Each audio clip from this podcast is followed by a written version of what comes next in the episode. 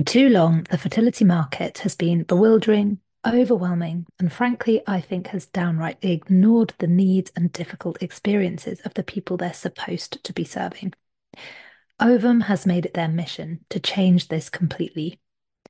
Now, I am extremely choosy about who I promote on this podcast because I'm very protective of my listeners and audience, which is why you've probably only ever heard one spoken ad like this before.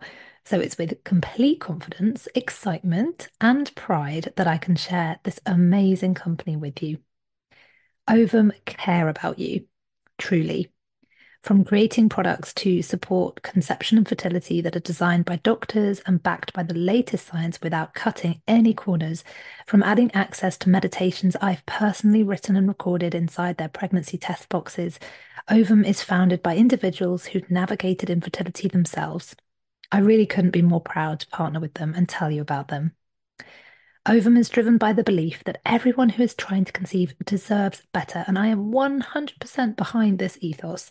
So head over to startwithovum.com and use code LifeRaft10 for 10% off their tests and supplements. If you're still deciding on your spring break getaway, Amtrak's got just the ticket. You can visit cities from DC and Philly to New York and Boston, all while enjoying more sustainable travel. Amtrak produces up to 83% less carbon emissions than traveling by car or plane. And did we mention the extra legroom and comfy seats? Book early and save at Amtrak.com. Click or tap the banner. Emissions comparisons vary depending on route and locomotive type. Restrictions may apply.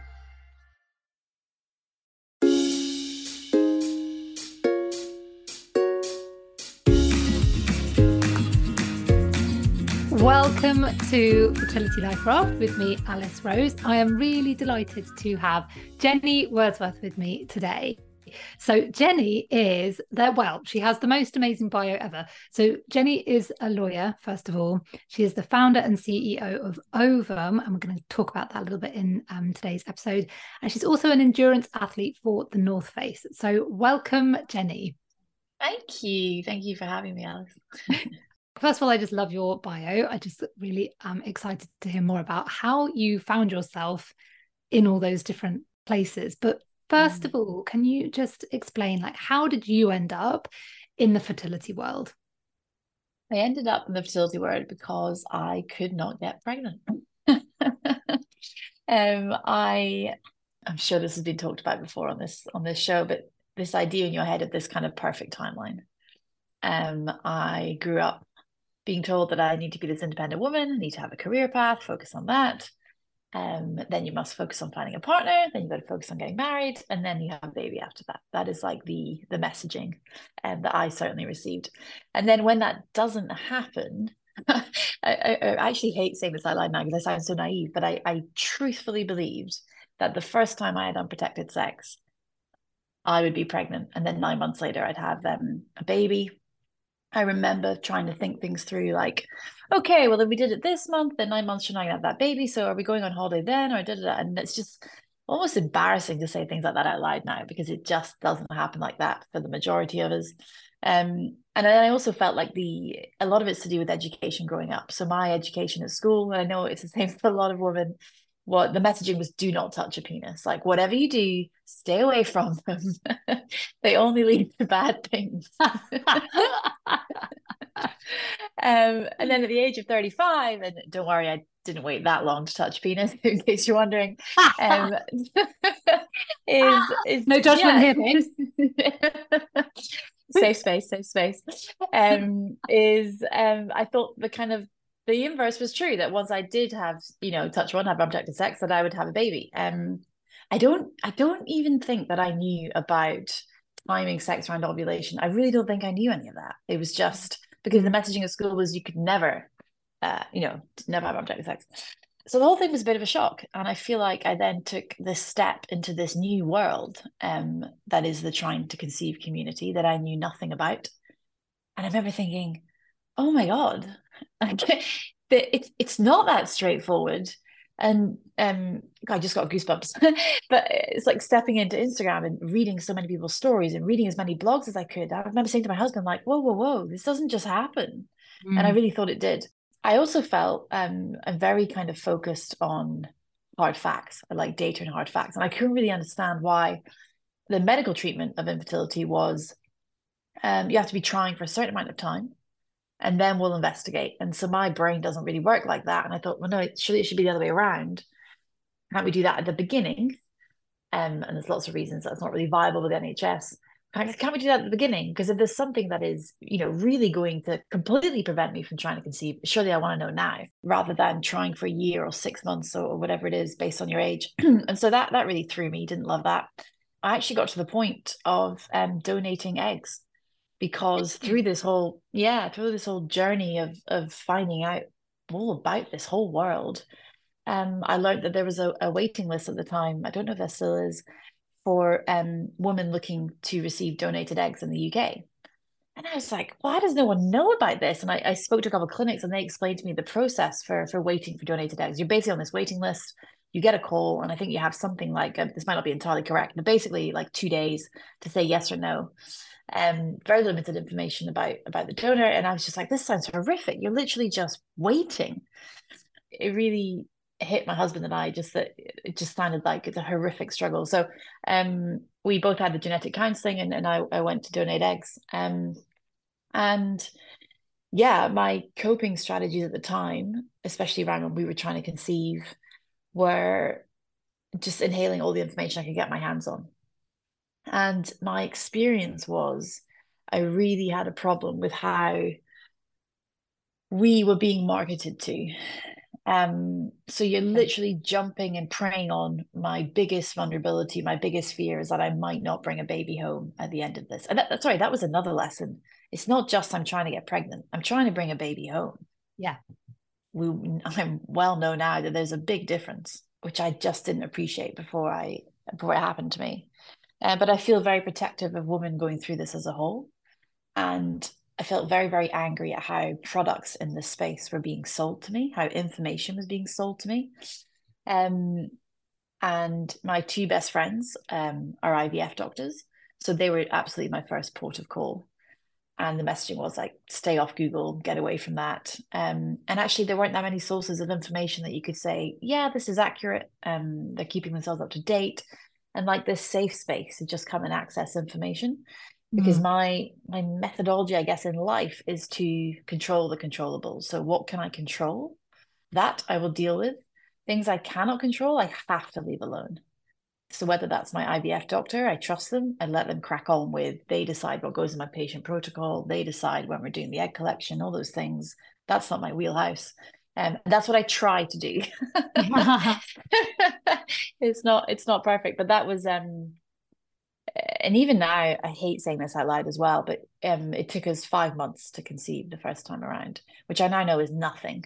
I didn't have any miscarriages, so I, I feel extremely fortunate. But at the time, those five months, I'm not going to lie, they felt like absolute hell. I'm actually really grateful to you for, for saying that because actually a lot of people come to me and they're like, oh god i'm really like in hell right now um, but i feel like i can't access support because i really haven't been trying you know that long um, mm. compared to whoever else and actually it's really not about that it's really about as you say as soon as you decide that you want to bring a baby home why should we be comparing what we're going through with anyone else or what anyone else has experienced? Like for you at that point what you found was that the information was you know crazy. The way that you're being sold things was totally wrong. And let's mm. talk about that really want to.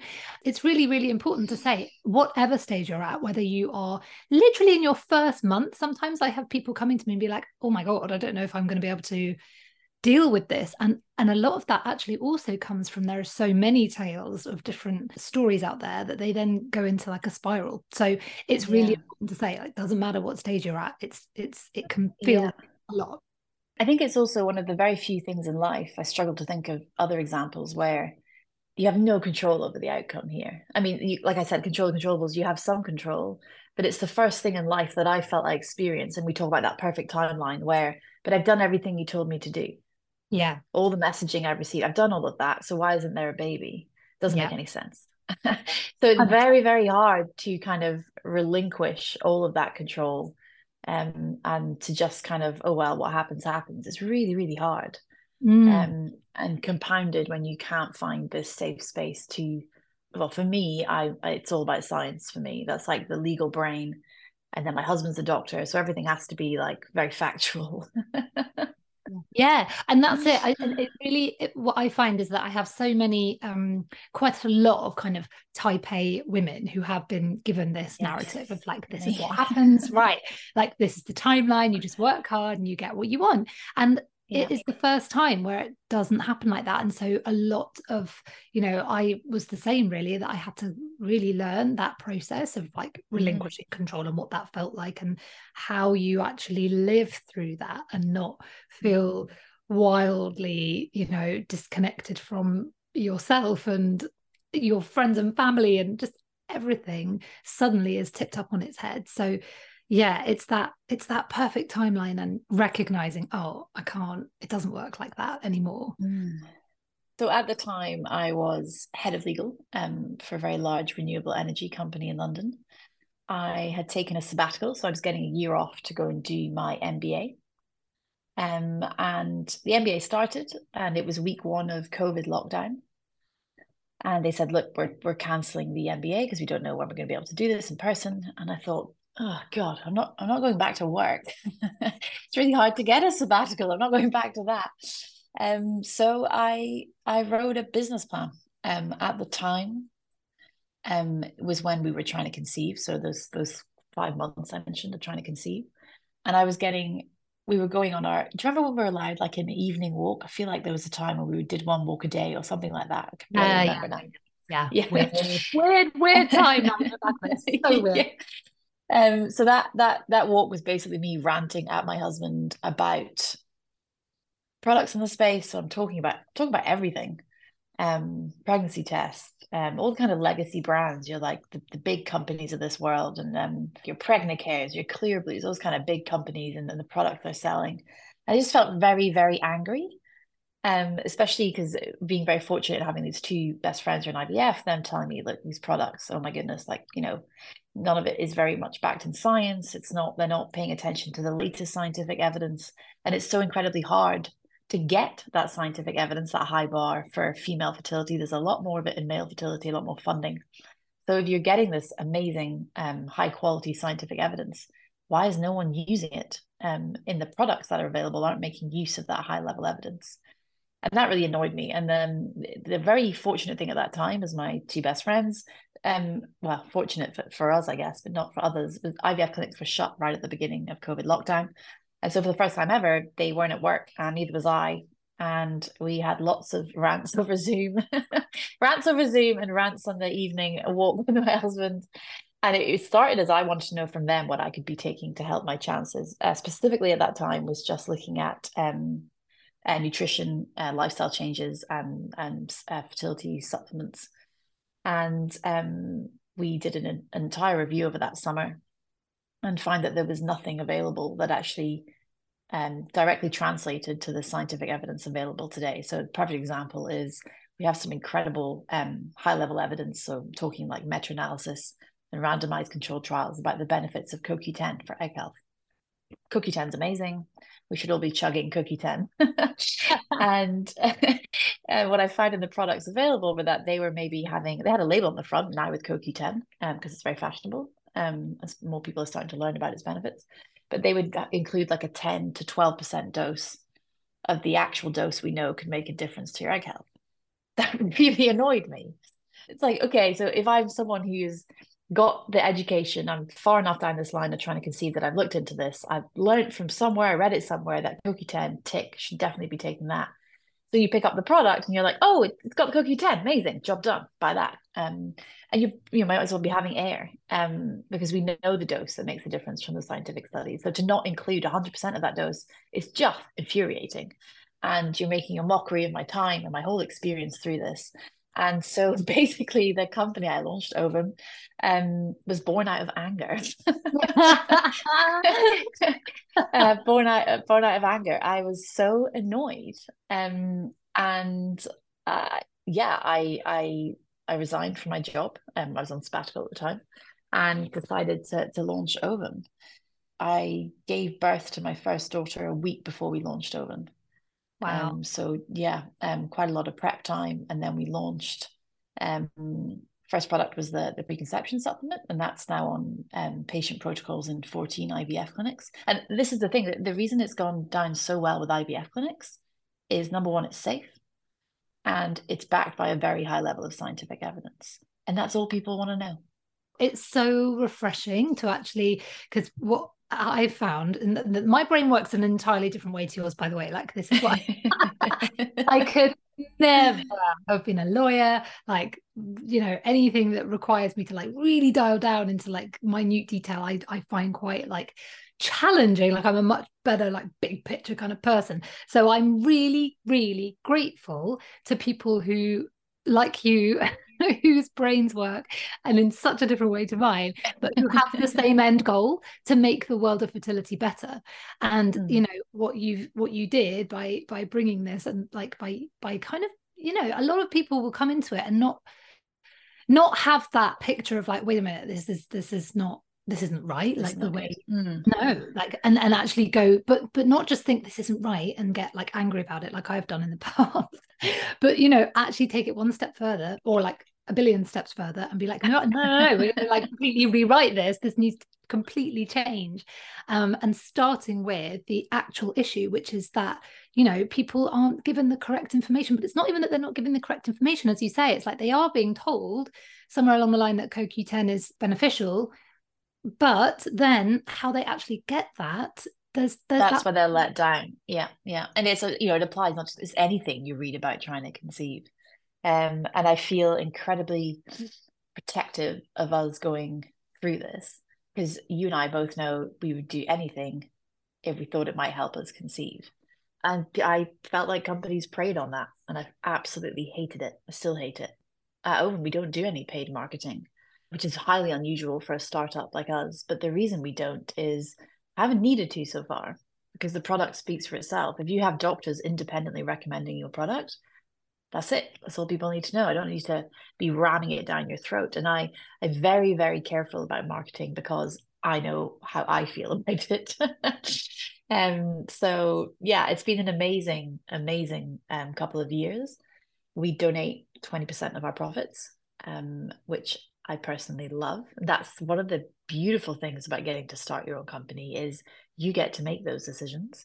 Um, so that goes to fund at the moment it's funding two PhDs in female fertility research, which is amazing. We find um, PhD students who need funding for whatever it is they're looking at, and we we make donations to them. We're always looking for more. Um, it's actually really hard to find them. Um, trying to get better at that um, through our IVF clinic networks. But if anyone's listening and needs funding for their PhD, drop me an email.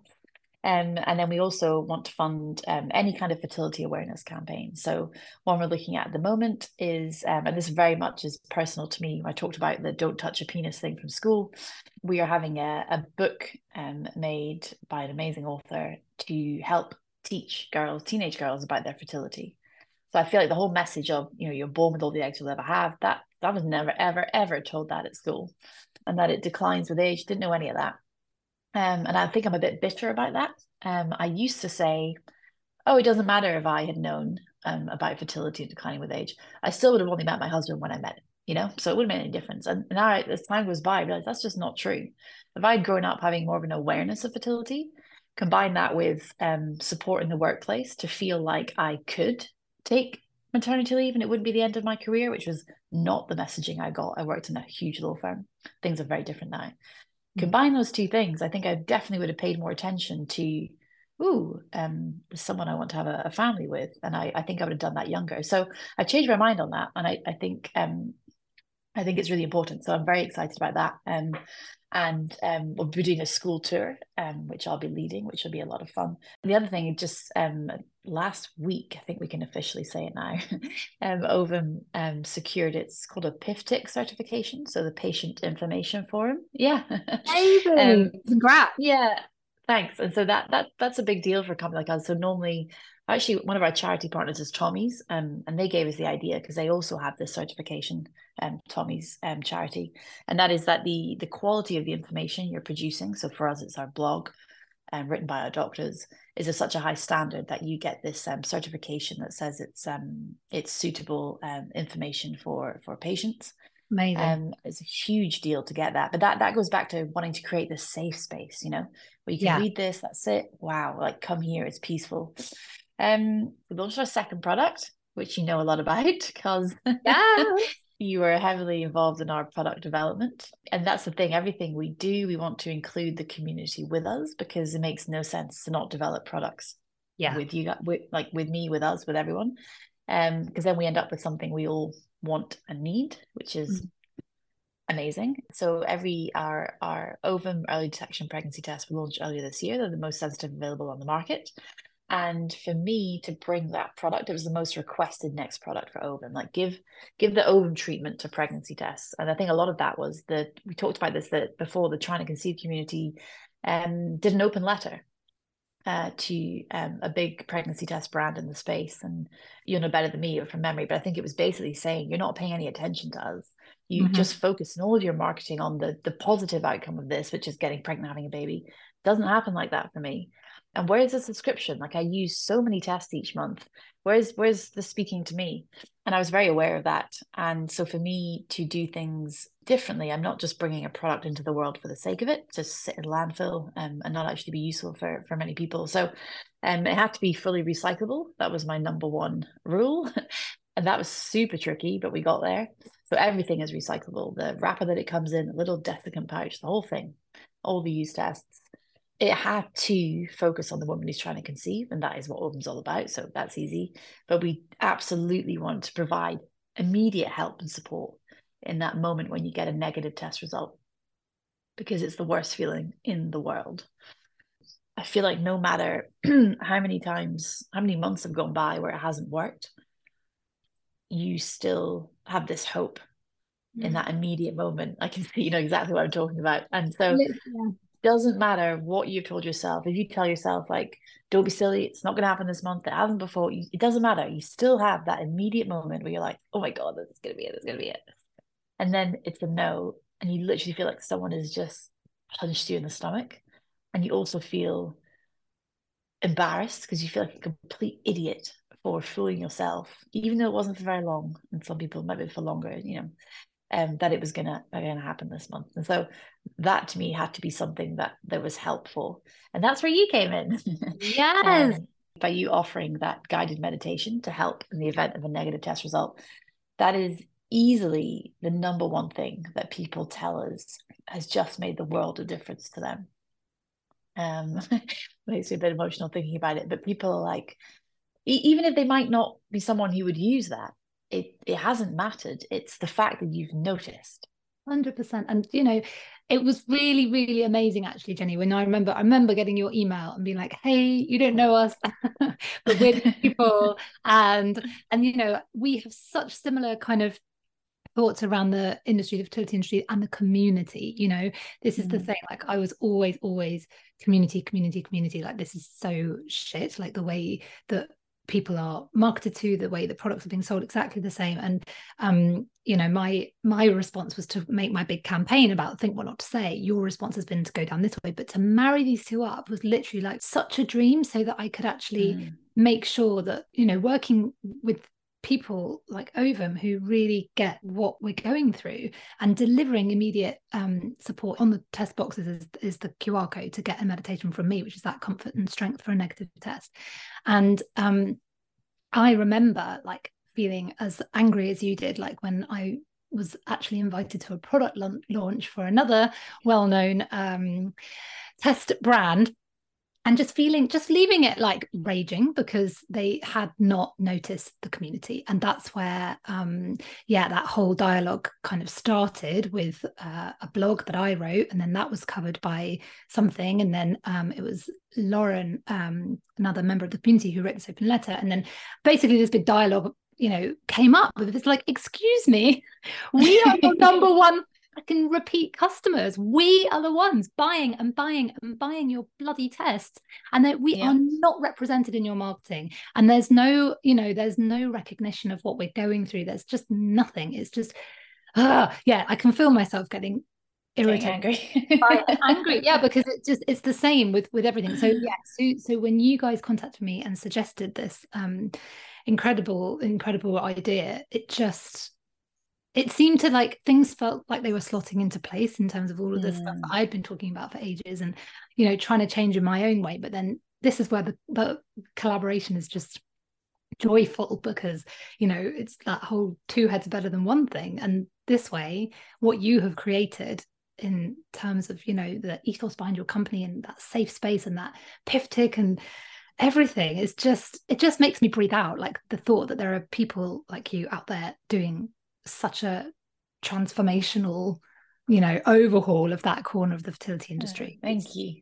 It hasn't always been easy, like even with the the pregnancy test launch. So um the dream for that is for it to end up in retail, uh, so big supermarkets in the UK. And some discussions we had with other retailers, they almost didn't couldn't really believe that. So uh, sorry, I don't think I mentioned, but there's four tests in each box. And again, that is to recognize that when you're trying to conceive, we get three more tests. So no other brand has four. They'll have two, and very few have three, but it's mostly two. And I remember one realtor saying to us, Oh, come on, you can't really really expect us to, to believe that people get through th- that many tests. It's like, yeah, but you, you have to give them proof. So we um we donate to several uh, miscarriage charities. So we just got some of the women who used their services as a charity to come in and chat with them. Um, and there was stories of one lady was like, you know, I don't love saying this out loud, but I use about ten a month. I've had three losses, and that is just how I, I deal. And that was really helpful. And actually, I um I was saving this bit of news to tell you today, Alice. But we um we launched, we found an incredible retailer. And I it's funny, I always knew that this retailer was going to be the one that got it. We launched in Sainsbury's. Yeah. in um Oh my God, just 300 oh yeah, God, in- I'll interrupt you. yeah. I know because uh, just to explain, um, Alice and I have had lots of emails back and forth over this because I've been explaining how it's been tricky finding a retailer who kind of gets it. Yeah, so we launched in in 350 stores in February. So it's happening incredibly quickly. Um, but it's it's really, really exciting. So huge shout out to Sainsbury's. They've been unbelievable and so supportive. They love everything the brand does and they are they are fully backed as I can't I'm speak highly enough the experience. Oh, like I feel it really that really has made my day. Honestly, like thank you for sharing that today with me. Oh my god, that's just amazing. And like I think Mm. you know, there's so much of this that I want to like go into as well, like just on the personal level, that kind of the vision that you have had, and you've been so clear about it from the start. And you're like, we are not cutting corners, we are not manufacturing in you know factories that don't adhere to our standards. We are not mm. doing what everyone else in the industry is doing, even if it doesn't make sense, you know, for whatever reason financially. Mhm. financially but but what you're doing is just totally um, groundbreaking and amazing and yay oh that's really Thank you. Yeah, it's um yeah, it's been it's been crazy. The um, especially so right now at the moment, we have been trying to conceive for a second time. Nothing happening for a year, and then diagnosed with secondary infertility, and then we had our egg retrieval in June, June, July. Feels like a blur. And the we had to cancel the first transfer because something was wrong. Can't remember what now. um, and then so my my transfer is now happening on Monday, next Monday. oh god so you're right in the middle Yeah. wow Yeah, yeah, yeah. It's very funny going through it the first time. Literally, I didn't want anyone to know. This Mm. was not something I was talking about publicly. And now you cannot shut me up. I relate to that lady yeah Yeah. Yeah, um, last week I was in, so currently living in the US just for the next year. And we're working on our third product. And the regulatory approvals in the US are much stricter than the UK. And so um, I like getting approved here. Flew to the UK last week for work and um, had to bring progesterone oil shots with me. And I just loved telling anyone who'll listen, yep, gotta go home, gotta gotta shoot myself in the bum and da, and it's just it's a very different experience for me now. And I've learned that letting you'll know this, the more you tell people, the more you kind of get back. There's very, very few people who aren't affected by infertility. And what I get back from having sharing and it's really helped me. It's also helped being so incredibly busy with the business. But yeah, that that's where we're at now. And also very interesting in the US, it is legal to have to find out the gender of your embryos, which is illegal in the UK. And so they asked us if we'd like to know. And at first we were a bit horrified, like, no, I can't do that. That's not allowed. and, and then that that became wait a minute, we're only here for a year. Like maybe we should find out because we'd never be allowed to do this back home. And so we said, okay, we want to know, but um, could you please um when we come to doing the, the embryo transfer, you just pick one at random. Like we don't right. actually want to select a sex. We just want to know. They're yeah. like, yeah, no problem. But then they said, you know, there's nothing to choose from really because it's four, it's four boys, four embryos, four boys. and now I'm in this weird, and this, this I tell this story because it's like we're always, always learning. So for me, I remember people talking about their embryos in storage and finding it hard to let go. I was like, I don't really get that. I would never say that out loud, but just, you know, deep in my own head. And now that we have these four embryos, and I know it's unlikely that that's going to lead to four live births, but now, especially now that I know there's four of them and I know that they're, they're boys, I cannot believe how attached I am to them. Um, and then I remember seeing you on Instagram once lighting a candle when you were you were mm. saying goodbye to your embryos in storage. Is that? Mm. And I like burst into tears. I totally now understand it. It's really, really, really hard and that's something that I, I didn't think would be hard so there's always we're always all learning um, and that just kind of helps hopefully improve the experience for for all of us it's a really layered experience on so many levels and mm. you know to be experiencing it whatever your journey is like whatever whoever when you're if you're listening to this whatever stage you're at just coming back to what you need each day is really what I teach in like all of my support and that's the life raft framework and that recognizing like we can't really understand like the different stages before we've been there ourselves so the whole like connection mm. to you know frozen embryo thing like that is definitely something that I had not really heard much chat about and also you know for some it's going to be hard to hear because they may not have got to that stage or they might not have mm-hmm. you know embryos frozen and it's it's so it's so layered and so nuanced for like each person but the more that we are able to kind of hear different people's way of getting through it and i want to ask you about that in a moment a bit more you know the more that we can kind of get inspiration from that. But yeah it's that it's that recognition that like whatever you are going through is really valid and really important. Um I want to talk about the way that we do navigate stuff is so individual to like how our brains work and like how we process mm-hmm. stuff. Talk to me about the endurance athlete thing because that is just something. this is where we're going to really throw people. I'm so interested. And I, do you know what I'm interested in? Is like, what part of you that like has found yourself in endurance athleticism, um, what part of you kind of, how does that also support your ability to navigate a fertility journey. Tell me about how you found uh, yourself doing it, first of all.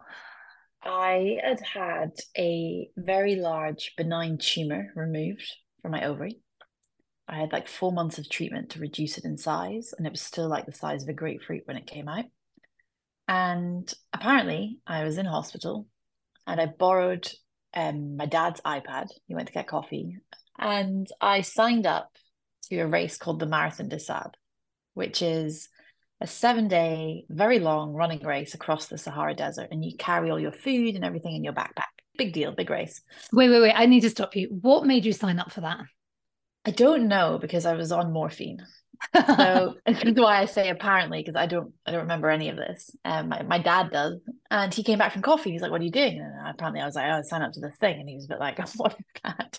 Anyway, just just leave it alone. She's you know lofted a little bit. Fine, go back to sleep, and forgot all about it. And then maybe four months later, out of hospital, I was having Sunday lunch with my family, and my uh, phone goes off, and I get an email saying, um, you're off the waiting list. Congratulations. There's a spot for you in the Marathon Sables. You just pay the deposit and it's yours. And I, for a split second, was like, but chunk mail. And then was like, oh, hold on.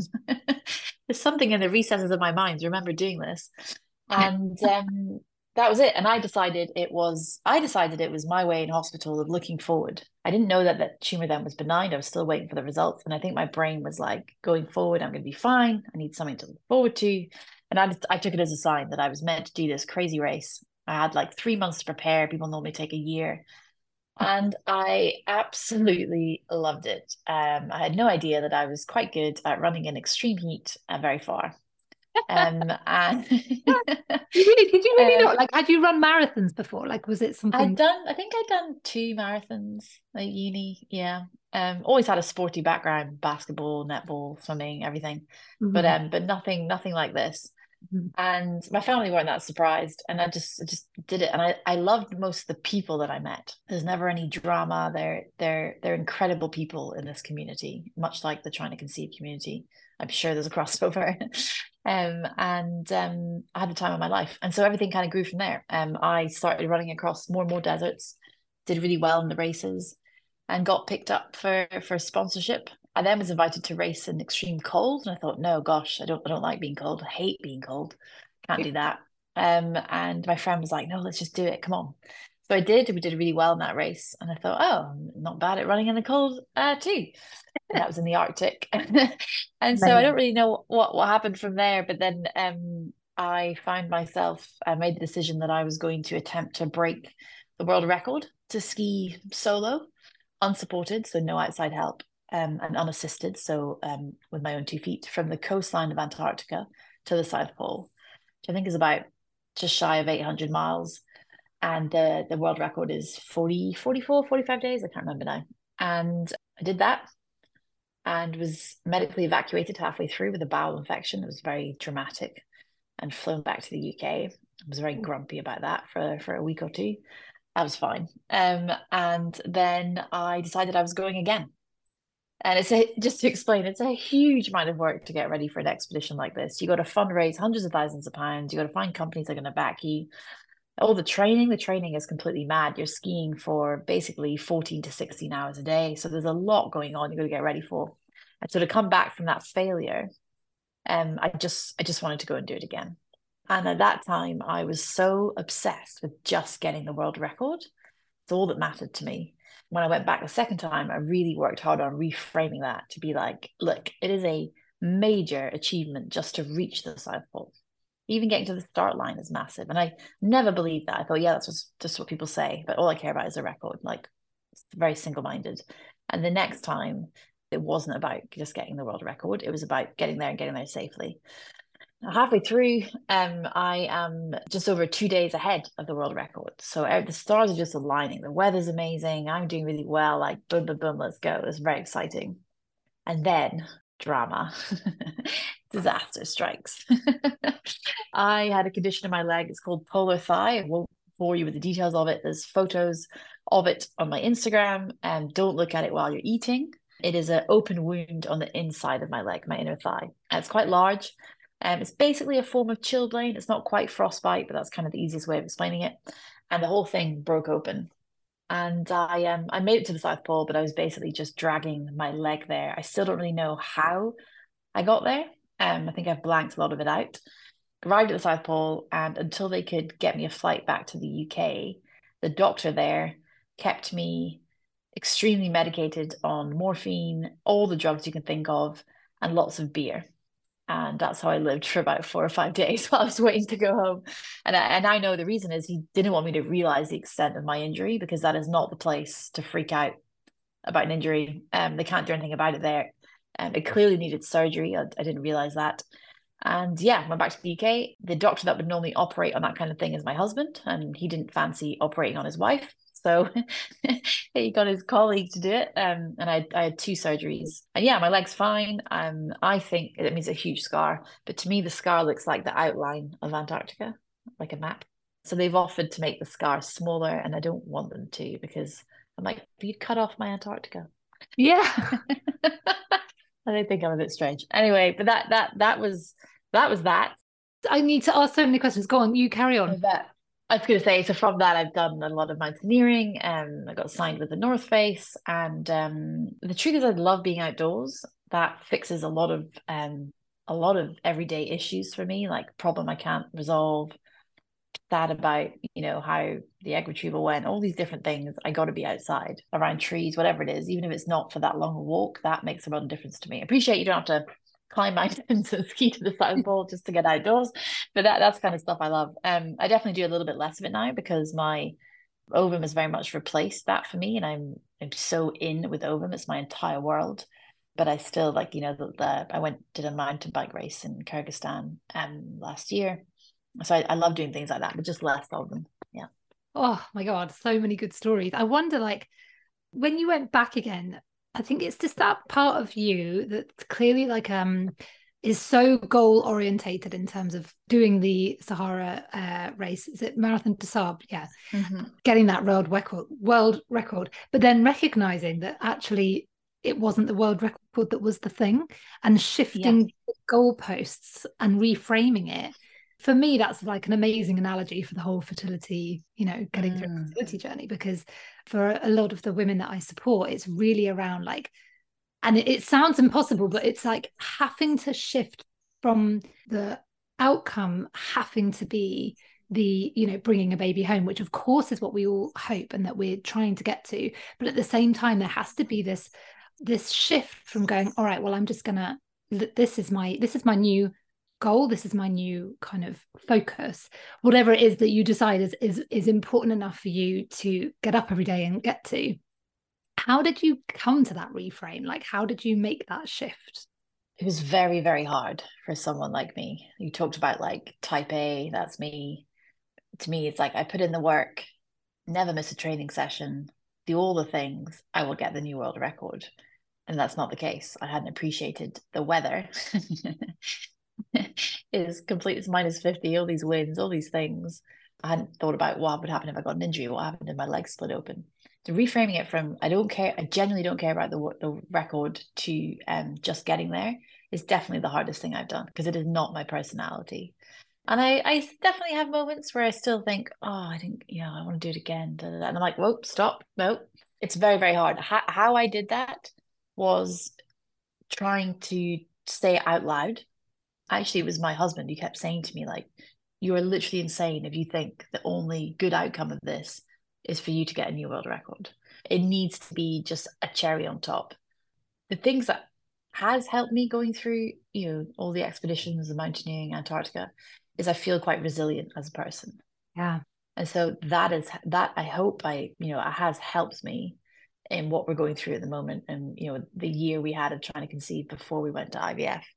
Um yeah.